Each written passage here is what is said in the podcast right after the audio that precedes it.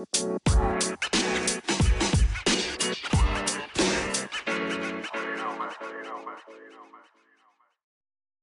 arkadaşlar, ben Hüseyin. Bu bölümde sizlere e, Spring Boot, Docker, Kubernetes bu üçlüyü anlatmaya çalışacağım. E, amacım da eğer e, bir Java developersanız, Spring'de uygulama geliştiriyorsanız e, ve konteyner dünyasına yeni yeni adım atıyorsanız ya da e, yeni adım atmanıza gerek yok, tecrübelisiniz ama yeni yeni temel pratikler öğrenmek hoşunuza gidiyorsa e, bu bölümde onlardan duyabilirsiniz.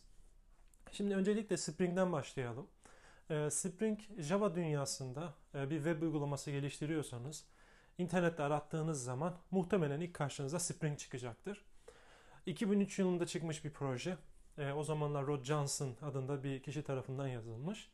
Ee, ana çıkış noktası da şuydu. Normalde Java'da bir uygulama geliştirdiğiniz zaman o web uygulamasını bir e, yerde çalıştıracağınız zaman orada bir application container denen bir teknolojinin olması gerekiyordu ve bu application container teknolojisiyle o Java'da yazdığınız kodların birbirine bir bağımlılığı vardı.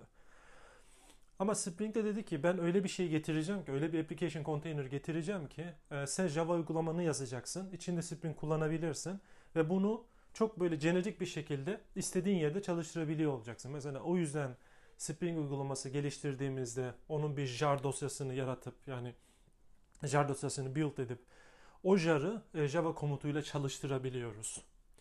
Yani e, özel bir teknoloji kullanıp mesela WebSphere gibi bir teknoloji kullanıp oraya uygun bir e, uygulamayı e, deploy etmek zorunda değiliz. E, Spring'in tabii ki de bu var, e, bu sebebi var. Diğer sebebi de IOC dediğimiz Inversion of Control mekanizması. Bu inversion of control ve DI, dependency injection kavramları e, genelde bir arada bunları duyarsınız. Ama aralarında çok ince bir çizgi var. Dependency injection dediğimiz şey mesela elinizde bir class var. Diyelim ki customer service diye bir class'ınız var. Bu customer service'in bağımlı olduğu e, mesela metadata servisi ve e, authentication service diye iki tane servise bağımlılığı var diyelim. Siz e, uygulamanızı yazarken, bu uygulamanızı oluştururken Customer Service'in bu iki klasa, Customer Service klasının bu iki klasa bağımlı olduğu için o iki klası bu Customer Service'in içine bağımlılık olarak koyma olayına biz Dependency Injection diyoruz. Hatta Spring dünyasında bunu iki tarz olarak görürsünüz. Bir Constructor Injection, bir de um, Field Injection diye. Field injection'lar genelde işte auto ile yapılıyor. Construction injection, constructor injection dediğimiz şey de e, aslında nivliyormuş gibi yapıp o e, class'ın parametresi olarak, argümanı olarak iki tane class'ı geçiyorsunuz. Neyse. Bu e, ekstra bir detay. Şimdi bunu bu yaptığınız işleme dependency injection diyebilirsiniz. Inversion of control ise aslında bunların bir kat bir tık daha üstünde olan bir olay. Inversion of control da bu dependency injection yapıyorsunuz ya bu altyapıyı size sağlayan eleman. Yani siz dependency injection'ı yaparken haberiniz bile yok bundan. Inversion of control mekanizması bunu sizin için sağlayabiliyor. Ee, ve yazdığınız uygulamadan çok bağımsız bir şekilde çalışabiliyor. Mesela Spring'i düşünün. Siz ne yapıyorsunuz? Ee, ilk versiyonunda mesela bağımlılıkları gidip XML içinde tanımlıyordunuz falan. Diyordunuz ki mesela bu class XML içinde bir şey tanımlıyordunuz. Sonra o XML'in içinde bazı field'lar oluyordu. O field'lar aslında o class'ın bağımlı olduğu başka class'ların yerini gösteriyordu falan. Spring'de bunun içinde işte IRC dediğimiz kavram. Yani siz orada dependency injection olayını başka birine devrediyorsunuz. Inversion of control. Yani sen dependency injection yapmaya çalışıyorsun ama aslında onu senin için başkası yapıyor. Mantık orada o. Bu arada IOC'nin altında başka paternler de var. Mesela dependency injection bunlardan bir tanesi sadece. E, bunun içinde service locator da görebilirsiniz. Yani IOC'nin kolaylık sağladığı paternlerden bir tanesi de service locator. Onun haricinde template pattern var. Bunun gibi bir sürü kavram. Şimdi application container dediğimiz kısma bir kolaylık sağladı Spring. Ondan sonra dependency injection bu IOC kavramını üzerine bayağı bir şey koydu. Daha sonradan da e, dediler ki bu XML olayı biraz e, hani yazılım dilinde biraz verboz deriz. Hani çok fazla iş yapıyorsun aslında. Bunu farklı bir şekilde yapabilir miyiz diye gelip daha sonradan bu olayı tamamen Java klaslarıyla yapacak şekilde bir geliştirme yaptılar Spring içinde. Yani artık böyle XML içinde tanım, tanımlama yapma zorunda kalmadan siz sadece klaslarla muhatap olup bazı anotasyonları üzerine koyup bu şekilde yolunuza da devam edebiliyordunuz. Ee, bu aslında iyi bir e, geliştirmeydi. Çünkü bazen şey diyebiliyordunuz ya hangi devirdeyiz ya XML'de hala bir şeyler tanımlıyorum. Tanımlaması zor olabiliyor bazen. Hani o iç yapısını falan bilmeniz gerekiyor. Ama e, Java bazlı yani annotation bazlı e, e, tanımlamaları yapmaya başladığınız zaman e, diyorsunuz ki ha tamam ben zaten Java yazmayı biliyorum, class nedir biliyorum ve bu bu bu e, sınırlar içinde kalarak Spring'i çok daha rahat bir şekilde kullanabilirim diyorsunuz. Peki bu XML'in ve o class bazlı anotasyonun içinde tanımladığımız şeyler neydi? Aslında bunlar bean arkadaşlar. Bean diye tanımlanıyor. Bu bean dediğimiz şey belli bir işi yapan e, bileşen gibi düşünebilirsiniz. Spring sizin için bu belli bir işi yapan bileşenleri tanımlıyorsunuz. Aralarındaki ilişkileri de tanımlıyorsunuz. Uygulama ayağa kalkarken kimin neye bağımlılığı var, hangisi önce kalkması gerekiyor bunu buna karar verip sizin için bunları oluşturup uygulama ayağa kalkarken size hazır bir şekilde bunu sağlıyor. Daha sonradan bu Spring'in içinde bu tarz kavramlar gelişti. İşte web uygulaması geliştiriyorsunuz. Şimdi Spring web'de popüler evet ama sadece web uygulamayla kalmıyor. Aslında başka tip uygulamalar da geliştirebilirsiniz. Mesela batch processing yapan bir e, command line e, runner uygulaması yapabilirsiniz. Bu, bu da bir seçenek. Yani bir cron job gibi düşünün. Database'e gidiyor da bir servisten veriyi çekiyor. Onlar üzerinde kompleks işlemler yapıyor. Sonra başka bir servise bunu paslıyor. Ama dışarıdan bir web endpoint olarak buna erişim mekanizmasınız yok. Yani gördüğünüz gibi web, web uygulaması değil. E, standalone çalışan bir command line application da olabiliyor. Şimdi e, Spring'in tabi integrasyon noktaları çok geniş. Mesela cloud'da bir şey geliştiriyorsanız Spring'in çok güzel kütüphaneleri var. Mesela AWS ile ilgili, GCP ile ilgili. İşte PubSub mekanizması kullanıyorsanız queue'larla ilgili çok güzel entegrasyonları var. Web için entegrasyonlar. Database kullanıyorsanız mesela arka tarafta Hibernate temelde kullanıp size çok güzel bir katman sağlayan mekanizması da var. Şimdi ama e, diyelim ki sadece Spring'i kullanırken işte web uygulaması olacak, database olacak, in-memory database olacak. Bu gibi şeyleri yaparken bağımlılıkları elle girmeniz gerekiyordu. Yani Gradle olabilir, Maven olabilir. Bu bağımlılıkları e, işte acaba şunun için ne gerekiyordu? Ben bir AWS'de bir şey geliştireceğim. Bunların gerekli olan paketleri nedir diye düşünürken arkadaşlar geldiler dediler ki Spring Boot diye bir şey çıkartıyoruz. Spring Boot aslında sizin herhangi bir projeyi yaratırken o bağımlılıklara fazla kafa yormadan size böyle bağımlılık setleri verdiler. Yani bu Maven'da biraz e, aslında şeye denk geliyor. BOM, BOM material, Bill of Materials dediğimiz kavram. BOM'da ne oluyor genelde? E, bir değil de birden fazla bağımlılığı bir arada paketliyorlar. Bunların bazı ana versiyonları oluyor. Sen mesela AWS SDK BOM diye bir bağımlılık eklediğin zaman aslında onun içinde gidiyor AWS'in işte Route 53'sini, EC2 client'ını falan bu gibi değişik bağımlılıklar sizin için koyuyor. Yani siz arka tarafta hangilerine ihtiyacın var demiyorsunuz.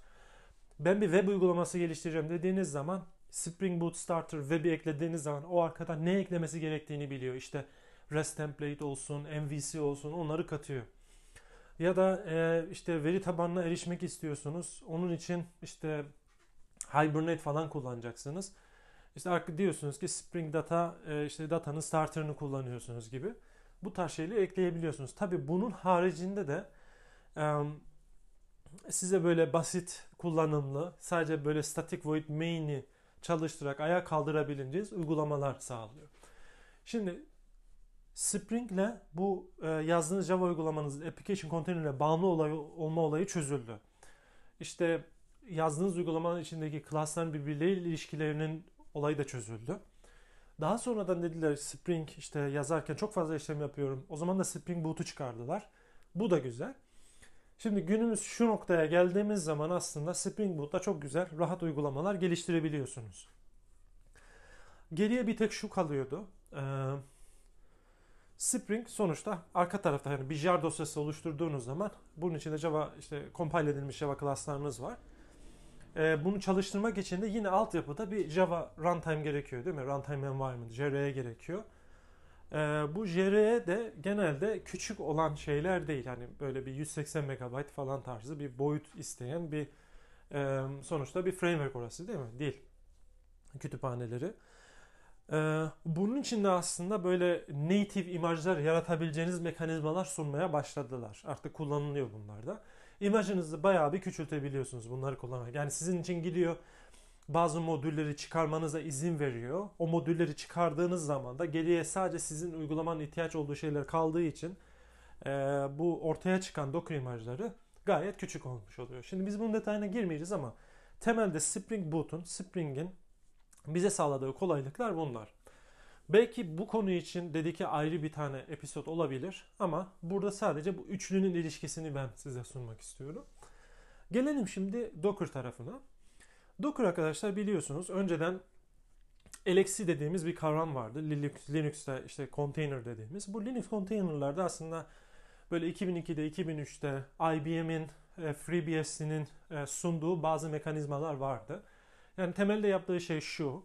Bir tane işletim sisteminin içinde sanki içinde ayrı işletim sistemleriymiş gibi hafızayı, diski bunun gibi şeyleri kullanıcı bazı şeylere bölebiliyordu. Yapılara bölebiliyordu. Yani bir şey düşünün. Bir ev tamamen size ait diyelim.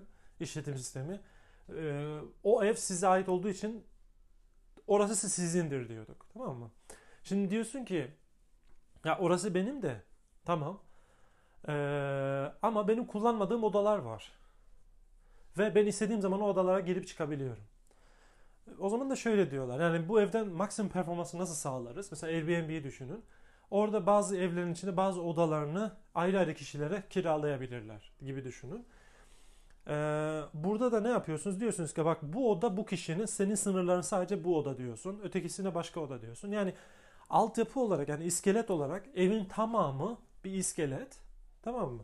İçerideki odalar da bu iskeletten faydalanıyor. Yani içerideki odalar e, o binanın zeminini ortak kullanıyor. Binanın dış duvarlarını ortak faydalanıyorlar bundan. Ve içerideki kısımları da kendileri izole bir şekilde kullanabiliyorlar. Ve birbirlerini rahatsız etmiyorlar. Böyle bir yapı. Eleksiye e, ihtiyaç duyuyordu ama düşünün arkadaşlar yani Docker'ın çıktığı zamanlara kadar neredeyse arada 10 sene belki 10 seneden fazla da vardır bu konuyu böyle gün yüzünde göremiyoruz. Çünkü kompleks bir konu ve bunu kullanmak isteyenler en azından ben makalesini falan çok zorlanıyordum yani. Gör, hani bak şunu yaptım şu kadar kolaydı diyeni o kadar da görmüyordum. Sonra Docker çıktığı zaman işlerin ne kadar kolay olduğunu hani o e, Solomon Hayek'in bu Busy Box'ı kullanarak yaptığı 5 dakikalık bir şeyi var. Konuşması, demosu var. Orada diyorsun ki ha tamam aslında ihtiyacımız olduğu şey bu bu kadar da basit olması lazım. Senelerdir kompleks bir olaymış ama e, bunu kullanabildiğimiz zaman da çok da işimize yaradığımızı o demoda ben anlamıştım. Şimdi nihayetinde ne yapıyoruz arkadaşlar? yani Docker'ı derin, derinlemesini anlatacak değilim ama burada en azından şunu söyleyebilirim. Ee, Java uygulamasında Dockerize etmek için öncelikle kendinize bir artifact yaratmanız lazım. Yani Java'da çıktı olarak ne verebiliyorsun Docker'a? Ee, bu bizim yapıda bir jar dosyası değil mi?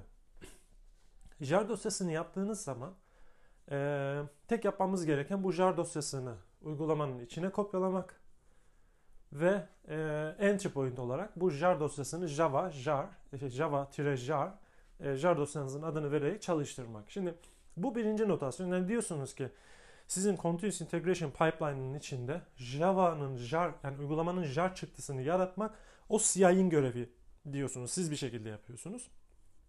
Ama e, Dockerize ederken yani sizden e, bir şekilde bunu bekliyor bu e, uygulama. Daha sonra da pardon arkadaşlar.